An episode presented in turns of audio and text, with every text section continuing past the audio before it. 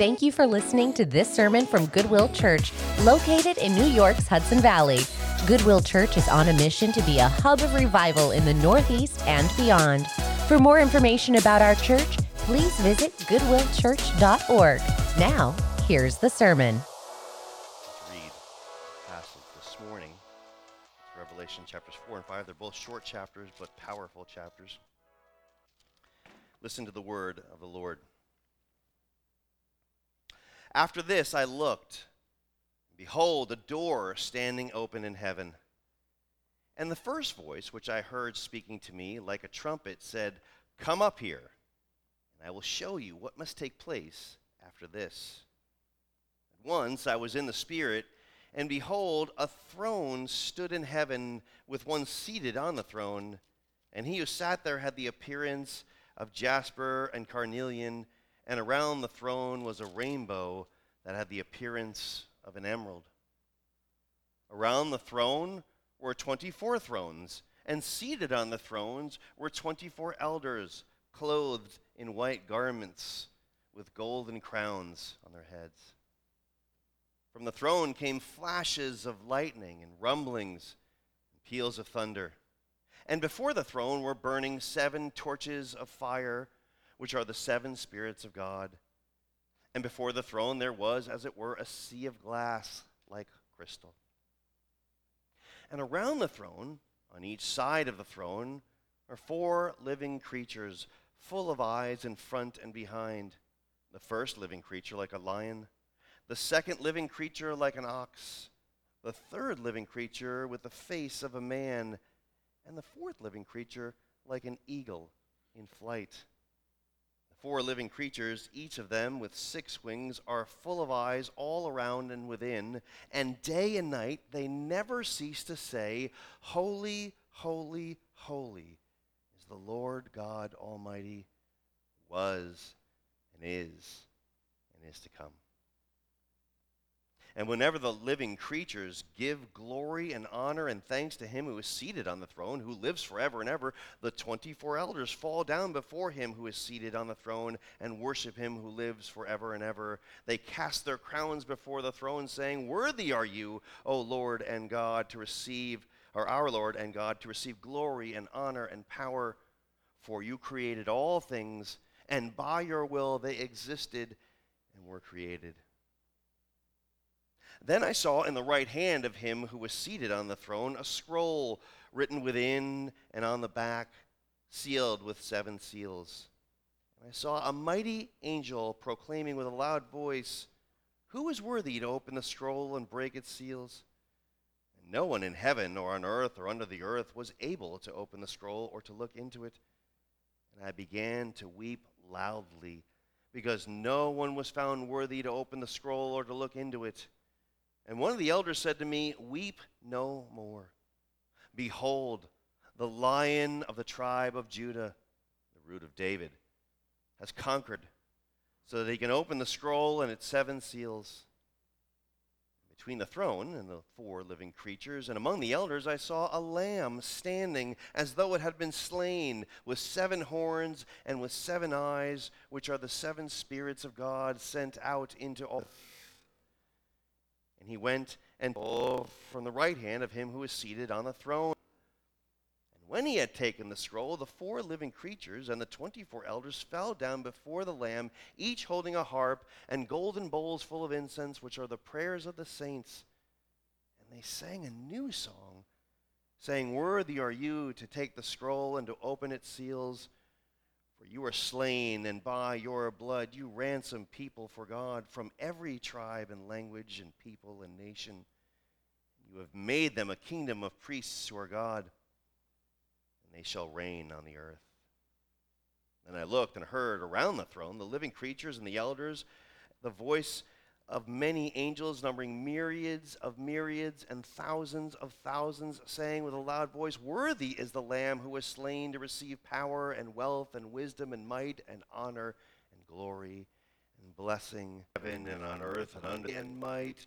Just said, Amen. Picture. May it strike all of you, Creator, Redeemer, and as judge. Things in your name, Jesus. Most famous reasons, by the way, a new the use of Technicolor. For you who might not know, is Dorothy lives on a farm in and her M, her little dog Toto, in the Midwest. There, well. And Dorothy made after the storm shelter, but she couldn't get in, and so she took refuge in the farmhouse along with the dog. And she was there and knocked unconscious. And while she was unconscious, the whole house is lifted by the tornado and transported, without a scratch, by the way, to the wonderful land of Oz in its full Technicolor glory. That worked out well for the farmhouse and for Dorothy and for Toto, and not so well for the Wicked Witch of the East because the farmhouse landed on her. Not so great for her. But Dorothy awakens to find herself in this colorful and wonderful and mysterious and even a bit scary place.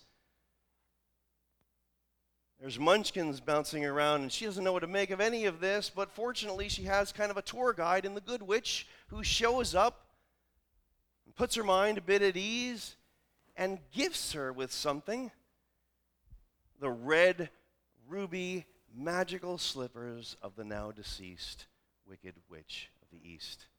Red ruby because Technicolor was important, so the bright red slippers.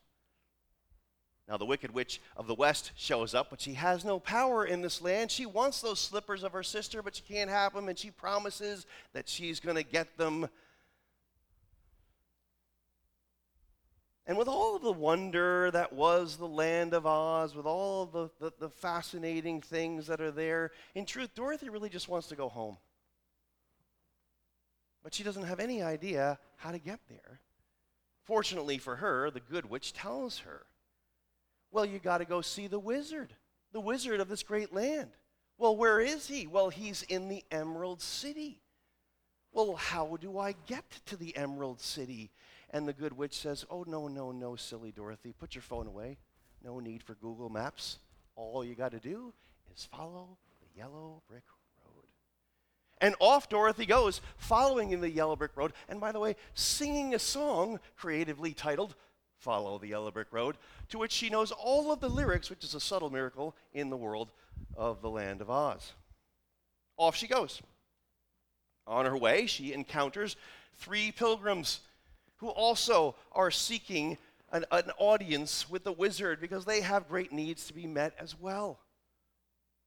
A cowardly lion who is looking for courage, and a tin man who is looking for a heart, and a scarecrow who's looking for a brain big asks, but the wizard can provide. And so they become fast friends, and arm in arm they make their way down the yellow brick road, all singing the song. like any good story, there is peril on the journey, largely from the wicked witch of the west making trouble for them, but they make their way to the, to the Emerald City and get an audience with the wizard, which is a little disappointing for them, as frightening and intimidating as it is. They stand before this curtain, and the bellowing voice of the wizard, and this frightening image of his big green head. But he asks them to, to get the broom. He puts a condition on his meeting their request. Get the broom from the wicked uh, witch of the west. Take her power. Well, that's weird.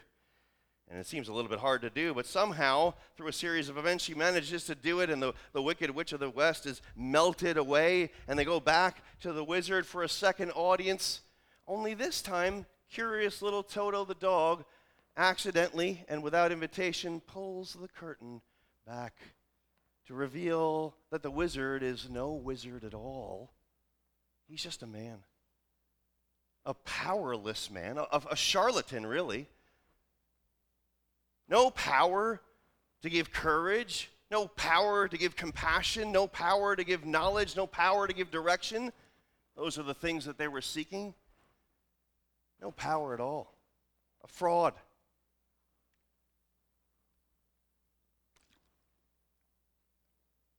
but worry not. Because at the heart of the story of the, of the Wizard of Oz is something deeply American, deeply pragmatic, deeply independent, deeply self reliant, and that is hey, you didn't actually need the wizard at all. You never needed the wizard. In fact, all of those things you looked for, you found in and of yourself. And lo and behold, on their perilous journey, the cowardly lion found courage. And the tin man found compassion, and the scarecrow found knowledge. Turns out they didn't need the wizard at all. How very self reliant of them. Of course, Dorothy didn't get her way home, but the good witch comes along and says, mm, You had the power to get home all along. All you got to do is tap those ruby red slippers and say, There's no place like home. And you're there. Which, of course, is exactly what happens. Back to black and white Kansas, back to the farmhouse, and Uncle Henry and Aunt Auntie Em tending to her wound and not believing the story, and that's kind of how it ends. But the reason that I'm sharing this story with you is to put two things in front of you as we consider our text this morning. The first one is this how much of your faith is influenced by this kind of idea of self reliance? How much do you look at God and think similarly to the way you would look at the wizard? I don't actually need God. I kind of need him. It's an important idea, but I'm really kind of my own self made person. Maybe you hold something that's kind of similar to the old, old adage God helps those who help themselves which is really wrong, by the way. It's an interesting thought. Maybe at first when you hear it, you think, well, no, I don't do that. But, but deep down, there's a kind of a sense in which you go, God plays a part, but I've got, you know, I do my thing too. The second thing I want to draw your attention to kind of piggybacks on the first thing too, and that's this. Of course, it's true that Dorothy and her friends peek behind the curtain and find that there's no wizard at all. It's a, it's a fraud, a sham.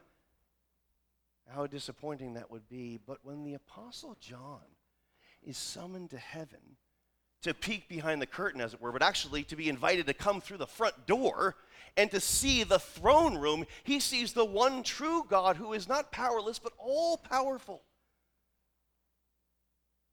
who is the depiction of power and courage, full of compassion,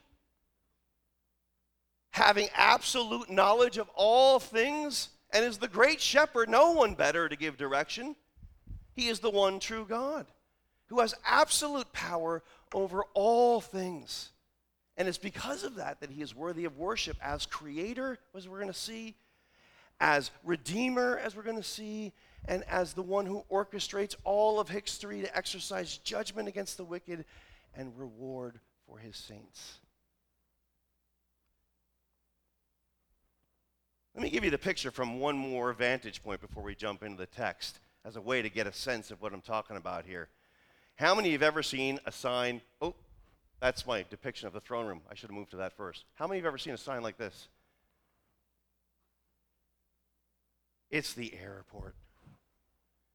And when you go to the airport, you inevitably get confused. I need to go to gate A. Well, guess what? Gate A is in the same place as every other gate in the alphabet. Oh, and the baggage claim, and the train, and the exit. That's not very clarifying, is it? It's anything but uh, easy. That's the last thing it is. Here's another one. This is a real sign in a real airport. That is not clarifying. That is the depiction of, of confusion. Airports are confusing. They are, are they not? When you're in an airport, it's crazy. It's confusing to get to airports. It's confusing to be in airports. They're full of people going all different directions. There's voices over the PA announcing uh, gates opening and planes being canceled and planes being delayed. And there's vendors everywhere. And there's baggage people running along. And there's a million people who are getting off that little thing that they take in the middle of it that, take, that, that travels you faster and then stops you know what I'm talking about? It's like that little, that little flat escalator. that you can gain time, but you, you never time the getting off right. Everybody know what I'm talking about? You're, you're walking along and you get the fast one and you're walking on it, and then all of a sudden you're back on regular ground and it trips you up. There's a whole bunch of those people. The place is just confusing. It's crazy confusing. But imagine if you had it from a different vantage point. Imagine if you could see the airport from a place like this the control tower. From this vantage point, things would look a bit different, would it not? From here, you would get a view like this, where you could see all the planes in the sky taking off, all the planes in the sky landing with the technology and all the people around. You could see where the people were in the airport, them traveling in, parking their cars. Everything going on in the airport would be clear to them and orchestrated by them. You get the picture. The throne room is kind of like the control room. It's a rare privilege for someone to be invited to the control room or the control tower in an airport.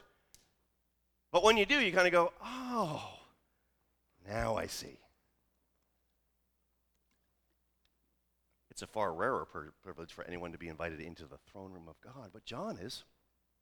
And because John is, and he's charged to write about it, every single saint in the history of the church who gets to read the Word of God gets a picture of the throne room. Gives you a sense that God is actually in control of the life that seemingly, boots on the ground, is crazy chaotic. Everybody relates to that, right? Life has a kind of an airport vibe. Like, I don't know what's going on. I could make a much better sign than that. That's not helpful at all. What are you doing, God? Yeah, let's come up to the, the control tower. I'm actually in charge. And there's a deep seated comfort in that. And out of that sovereign control comes worship. Because if he, he alone is worthy of that worship. So I want to do something here. I want to kind of paint a little bit of a picture to kind of place the throne room in the big picture of the book. So I'm going to just put this out here for you. There's the opening letter and the vision of the glorified Christ, the letter to the seven churches that we've been through, those letters. The church militant, or in the old fallen creation. I want to draw your attention to something here. When you look at the letters to the churches, they are in a fallen state. We call it the church militant. They're struggling. They have things that Jesus commends them about, things that he condemns them about, and promises he makes to them, rather specific promises that find rather specific fulfillment at the end of the book of Revelation in the new creation, where there's no more sin. In the new heavens and the new earth, the promises that were made in the beginning in the letters, specific literary components of that, are brought to bear again at the end. Old creation, old order, fallen order, broken church, militant church, church in glory. Promises God makes to his saints, promises fulfilled in the new heavens and the new earth. I want you to see that. And after the letters, you get the throne room. That leads us into all the stuff in the middle that everybody fights about, that everybody disagrees about, that everybody debates about. What I'm going to call the pictorial depiction of God's plan to bring, about his perfect justice and mercy. The new heavens and the new earth, where the church resides. Not broken or militant anymore, but in the new creation, fully restored. So let's just narrow this down and look at it again real quickly. You have the throne room, then you have the pictorial depictions of God's plan.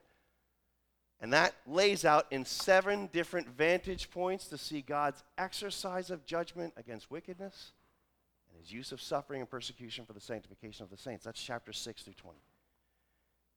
What, the reason I want you to see that is because I want you to see, and that leads us to the new heavens and the new earth of the church. What I want you to see here is, is why is the throne room here? You get the letters, and we're ushered up to the throne room so that, he, that God can say, all the things that you're struggling with, all the promises, I've made to you will come to pass. Let me show you how.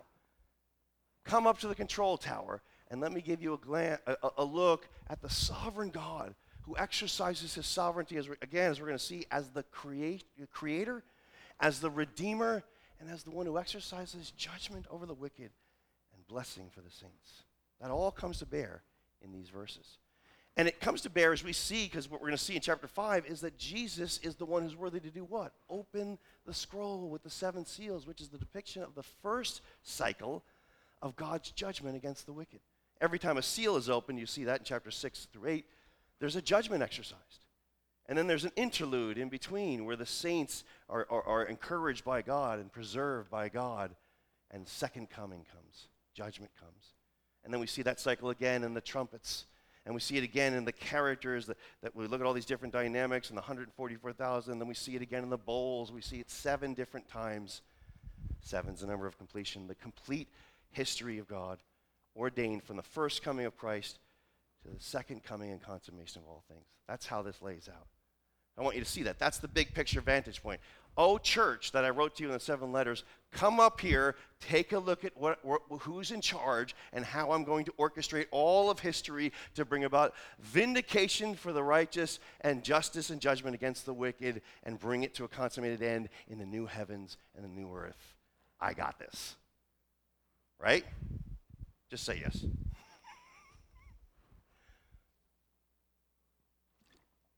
Let's take a look at what this looks like with all that setting it up.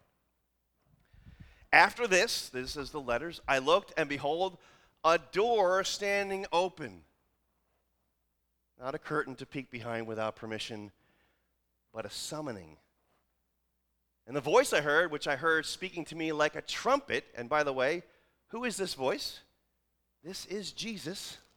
If you turn back to, to chapter 1, in the opening words, we read, I, John, your brother and partner in the tribulation and the kingdom and the patient endurance, which I've mentioned to you many times, that are in Jesus, was on the island called Patmos on account of the word of God and the testimony of Jesus.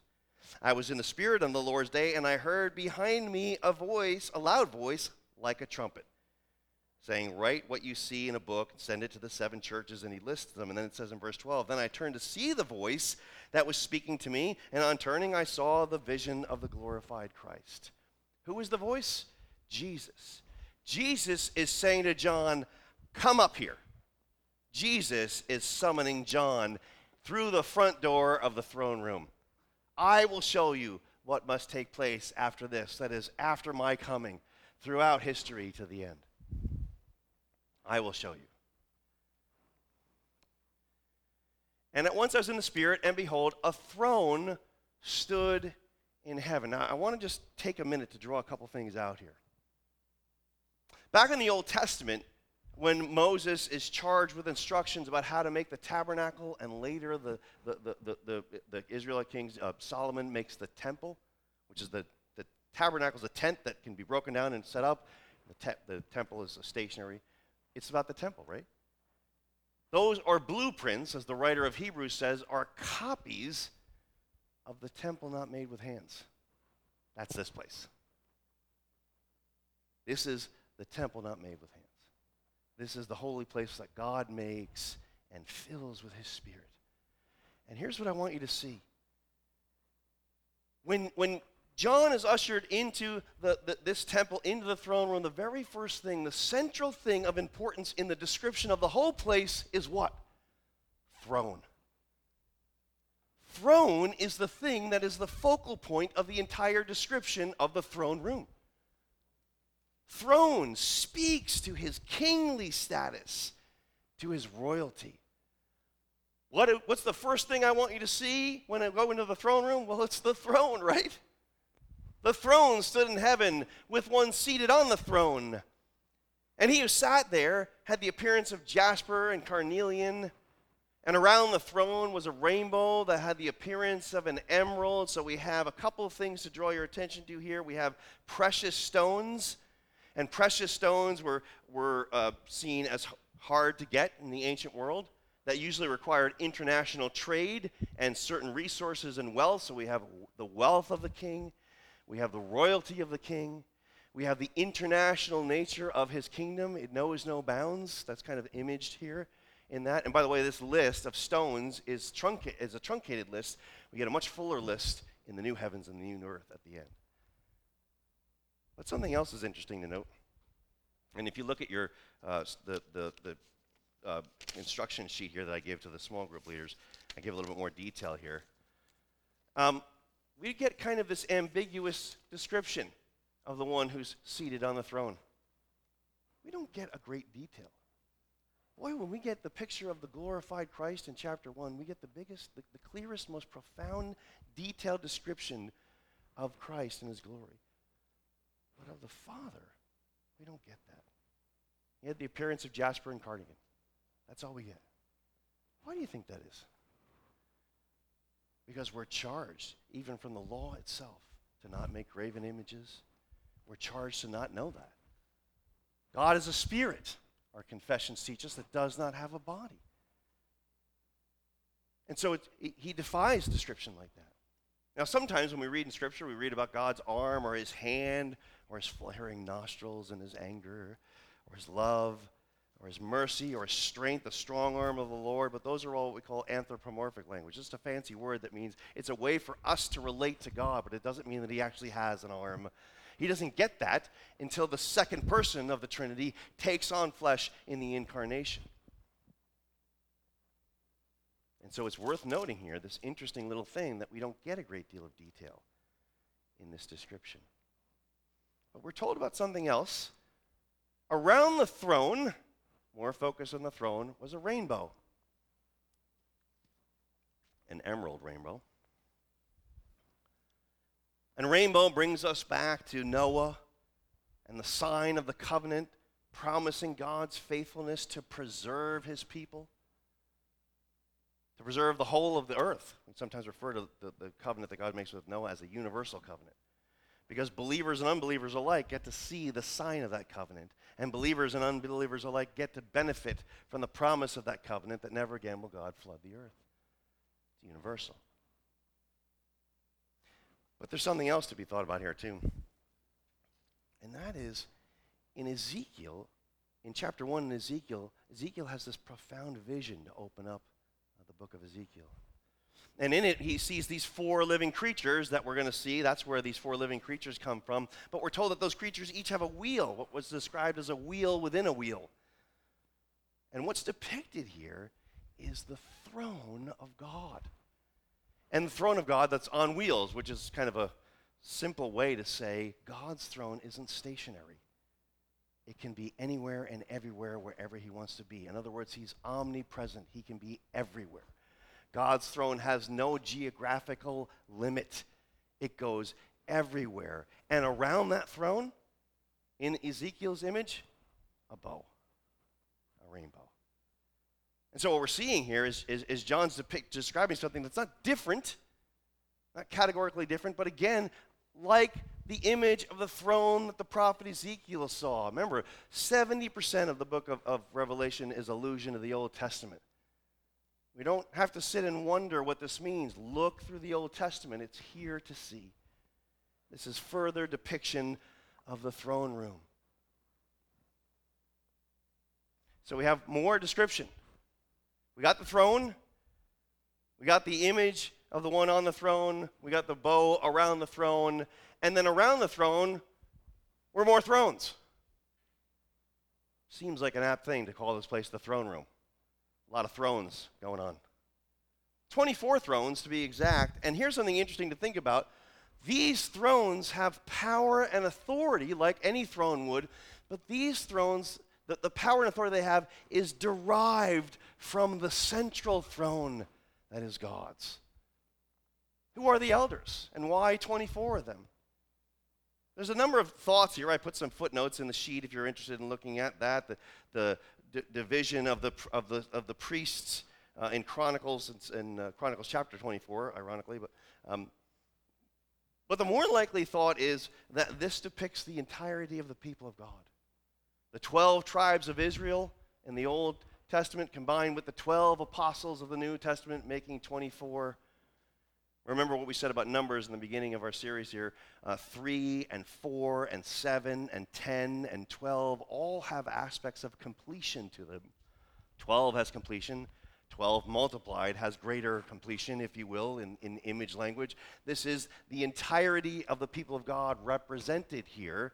And it's interesting to note when you read through Revelation that the, the elders are a little bit distinct. And so it's, it's an apocalyptic representation of the people of God, the whole people of God. And so around the throne are these 24 thrones, and seated on the thrones were the 24 elders. And notice something, they're clothed in white garments, which is a common theme, with golden crowns on their head. Who does that sound like? It sounds like Jesus, the image of the Son of Man from Daniel, and that's pictured here. Not that they have it or that they're the Son of Man, but their purity and their authority are derived from the one true God, who is the Lamb, who is the Son of Man. More descriptions. We're not done describing it.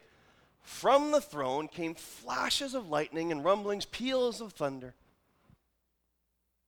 Now, this is a, a, a, motif that's repeated a number of different times after this in the book of Revelation. We see it in chapter 8, we see it in chapter 11. What are we seeing? In various parts of those seven cycles. I think it's in the trumpets and then later on in the bowls, I believe. But what does picturing the throne room with flashes of lightning and rumblings and peals of thunder remind you of?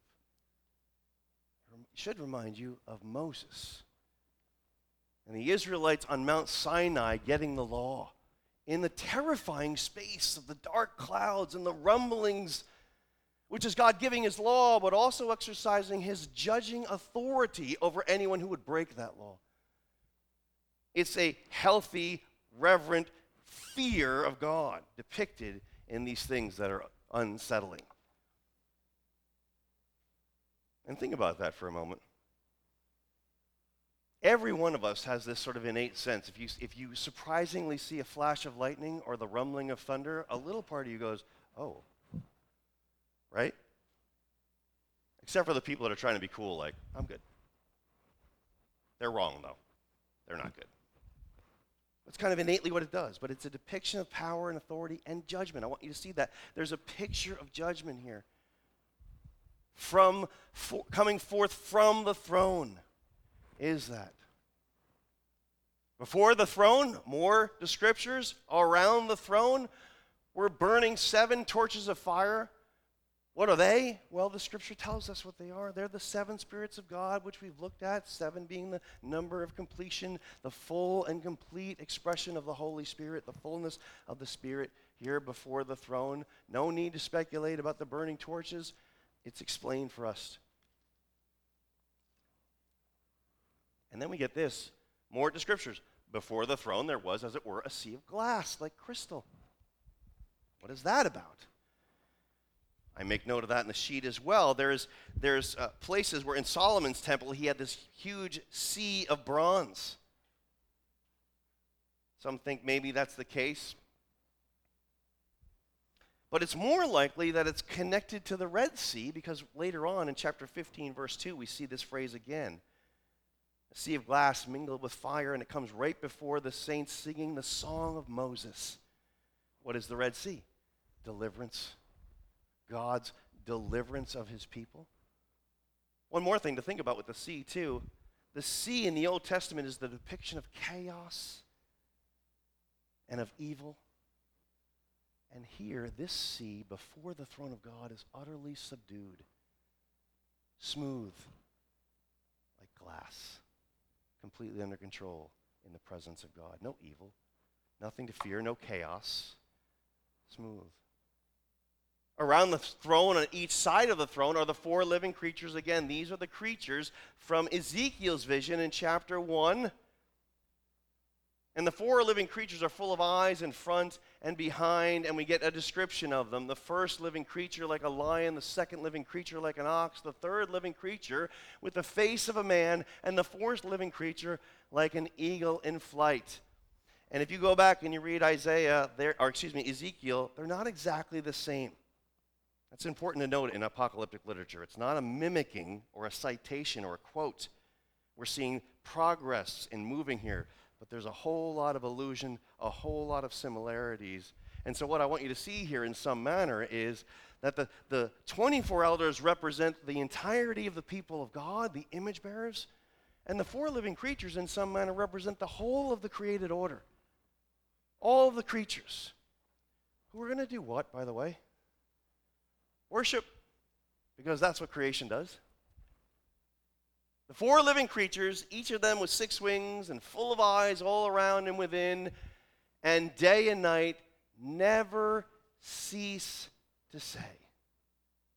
This is all they do, 24 7, as it were.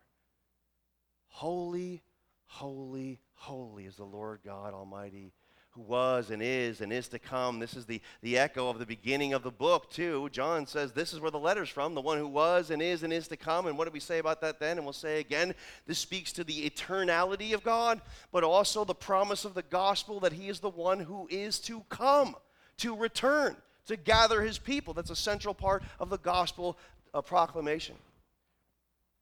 But notice something else here. All of these, all, all that the four living creatures do, they just do this one thing they just declare the holiness of God. Now, in the Bible, when you see a word repeated, it is for emphasis. So, if we wanted to say that something was really holy, we would say it's really holy, or like super holy, or really, really holy. We would put an adjective in front of it. But in the Hebrew language and mimicked in the, in the New Testament in Greek is the repeat of the word. So in the Bible, if something is holy, it's holy. If it's really holy, it's holy, holy. But if it is superlatively holy, that is the apex of holiness, it's holy, holy, holy. There's no four holies. We don't get four holies. In other words, what I'm saying to you is what they do is they repeat the threefold declaration of the holiness of God, which is the apex of holiness. That is to say, that the four living creatures are praising God, declaring not that He somehow uh, models the perfect expression of holiness, but that He is holiness. That He is utterly holy, absolutely holy, the very source of holy. He and He alone. That's what they declare. Grab some awe here. See that. This is the thing that I like to refer to. Like, here they are in heaven for all eternity, and all they do is declare the holiness of God. And there's nothing but joy. There's no complaining. The four living creatures aren't grumbling that somehow they've been at this for a millennia too and they're tired. None of that. No demand for a little me time. Nope. Because there's no sin. And so all they do, fulfilling the very purpose of who they are, is to declare the holiness of God. Let that sink in. Let that steep. It's profound. But it's not just the four living creatures. Because whenever the living creatures give glory and honor and thanks to him who is seated on the throne, who lives forever and ever, there's the declaration of, of his, his, his eternality. Whenever they do it, which by the way was what? Day and night without ceasing. So they always are doing it. Whenever they do it, the 24 elders join in, fall down before him who is seated on the throne, throne, throne, throne. Getting the throne thing? Lots of throne in the text. And they worship him who lives forever. And they cast their crowns before him. They have authority and power, but they submit to him and acknowledge him as the source of their power. And what do they say? Worthy are you, O Lord, our Lord, excuse me, and God, to receive glory and honor and power. Why? For you created all things, and by your will they exist and were created. So the creatures, the four living creatures that represent all of the created order, the 24 elders that represent the entirety of the, of the people of God, gather together to do what? To praise God because he is worthy as creator. I want you to see this as a common way to look at God. The whole of the Bible is kind of broken up this way God in his creation and God in his redemption. You see it in the, the letter to the Colossians, for example, in the Christ poem. He is the image of the invisible God, the firstborn of creation, but he's also the head of the church. Creation and redemption. This dynamic is at play here as well. What do the 24 elders and the four living creatures do? They worship him as the eternal creator. Not done yet, though. There's more. As we move to chapter 5, we get another description. We've gotten a lot of description about the throne and a little bit of description about the one sitting on the throne, and now we get a little bit more.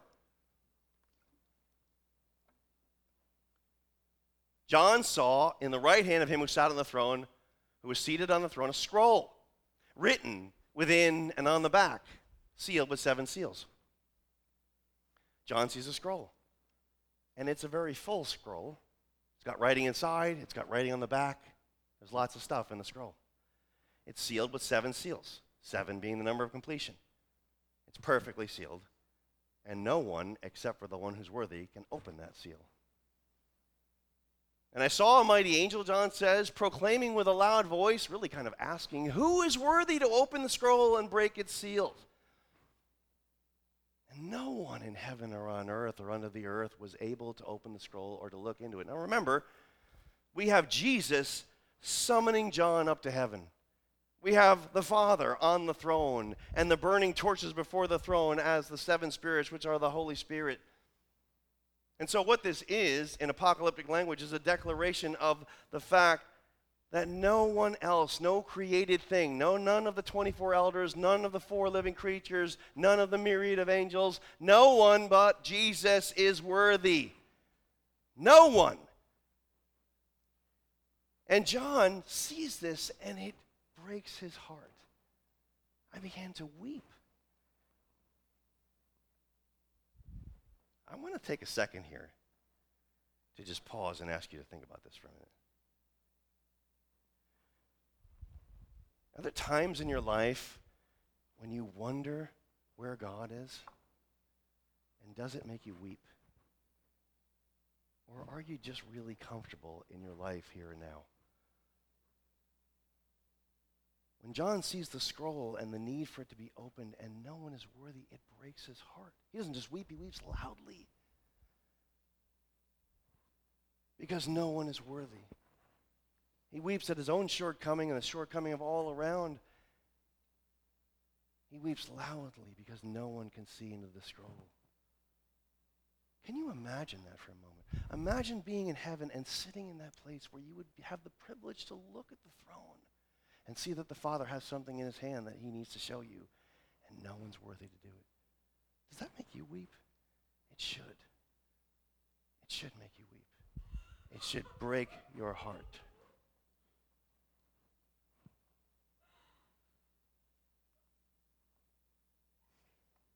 John is comforted, though. One of the elders said, Weep no more. And look what he says Behold, who is worthy?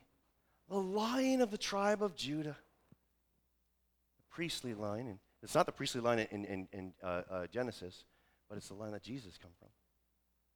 The lion from Genesis uh, 49. And the root of David from Isaiah 11. We see the line of the kingship of David, and we see the imagery of the king in the lion he is worthy to open the scroll, and he can open the scroll to the seven seals. And be, be, between the throne and the four living creatures, and among the elders, I saw a lamb standing. A couple things to tease out here that are really important to draw out. A couple things that are, are really significant. See the dual imagery here the lion and the lamb in the Son.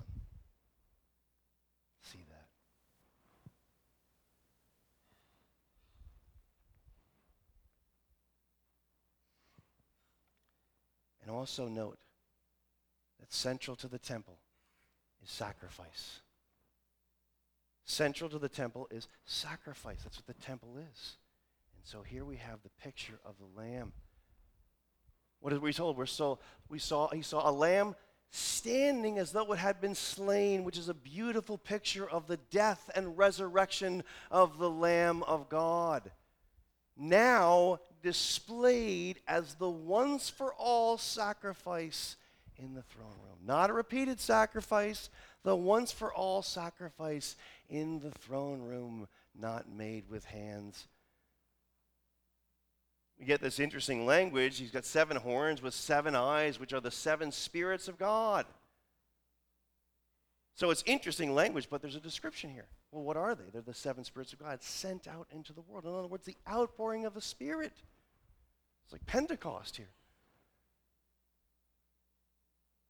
And the Lamb goes and takes the scroll from the right hand of the one seated on the throne because he alone is worthy to do exactly that.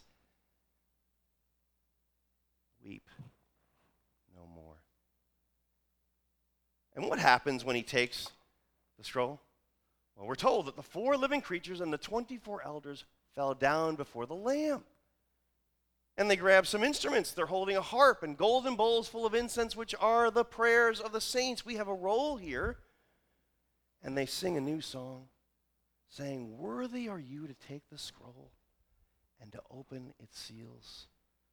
For you were slain and by your blood you ransom people for God. Here is the gospel from every tribe and language and people and nation. There's the, the international broadness, no boundaries to the kingdom. And you've made them a kingdom of priests, an echo of Exodus 19. This is the role of the kingdom. We're a kingdom of priests in the kingdom to proclaim the good news of God.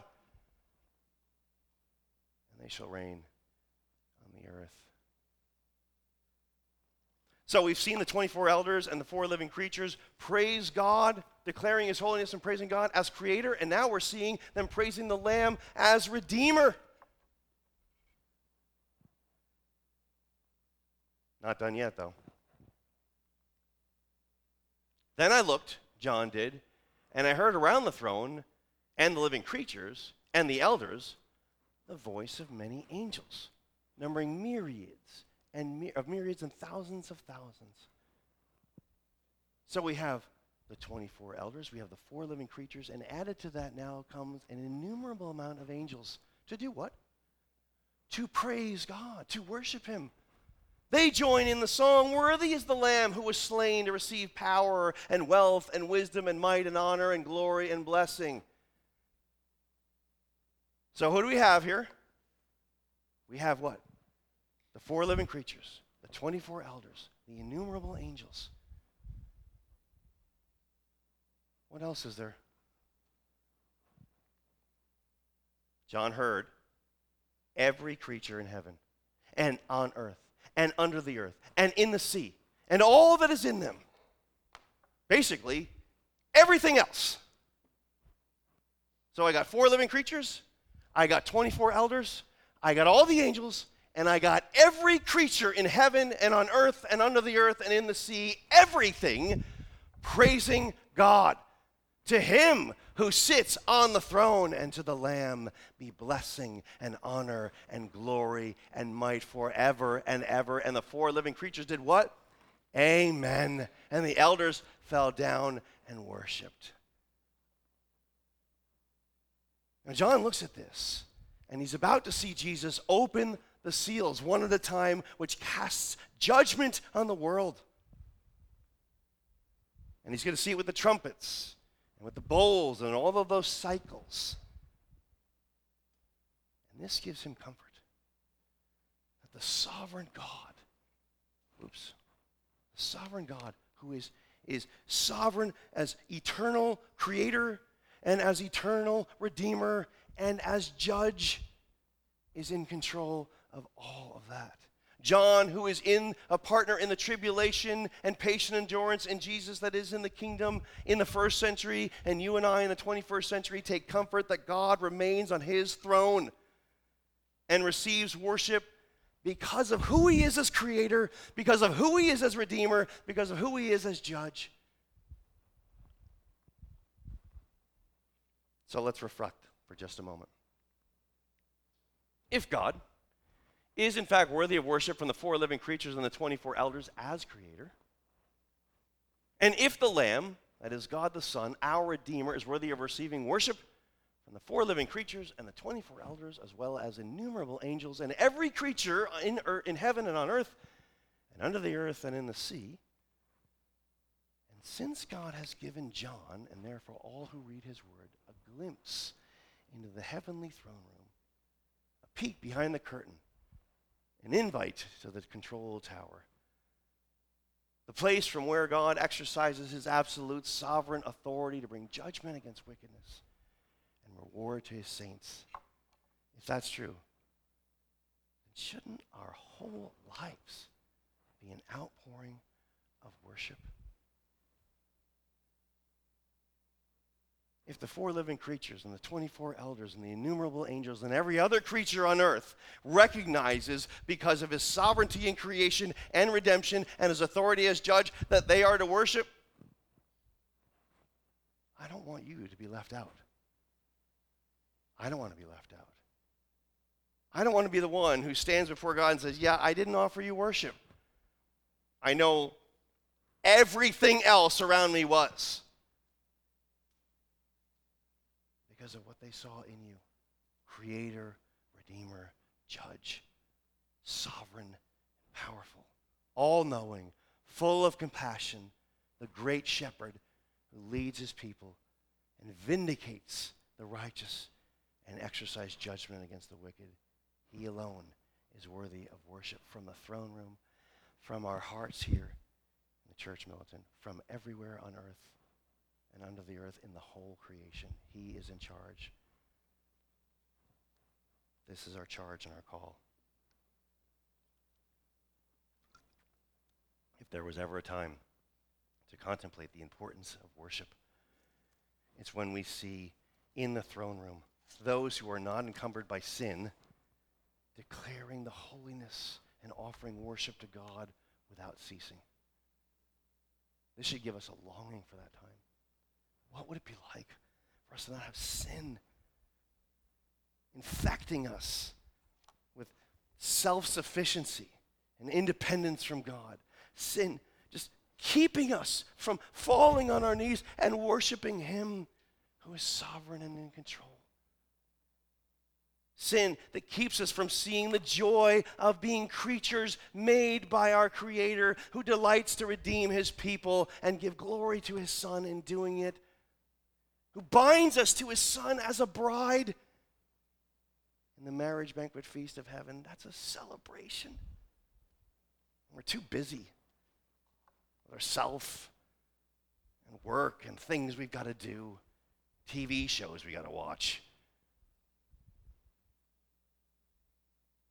I charge you to be a people who make worshiping your God the number one priority that expresses the very essence of your nature. You're a creature made to worship the Creator. So let's worship. Let's worship now by coming to the table because this is what we do. We respond. This is what coming to the table is about. This is worshiping the Lamb who's seated on the throne, for he was slain and shed his blood. And that's what we do when we come to the table. We worship him as Redeemer. Let's do that.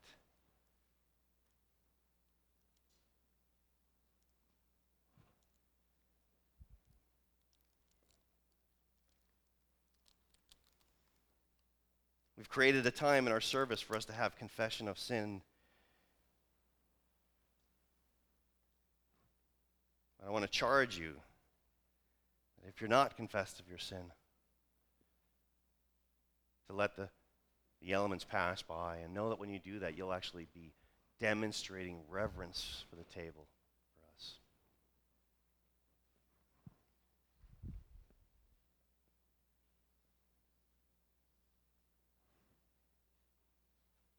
As the elements are being passed out. Let me pray. Father, we thank you. We thank you for your word and for this table, this sacrament, this visible display of the gospel.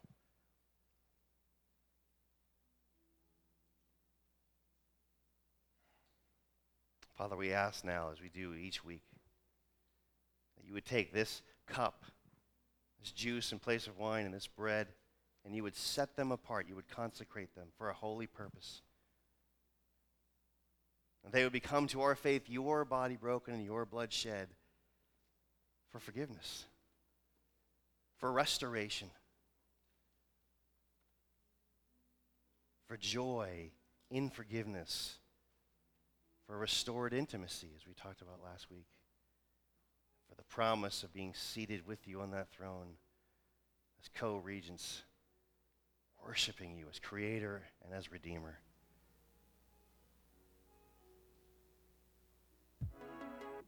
thank you for this, time.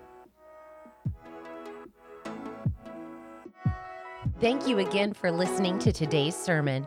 For more resources and information about Goodwill Church, visit goodwillchurch.org. God bless.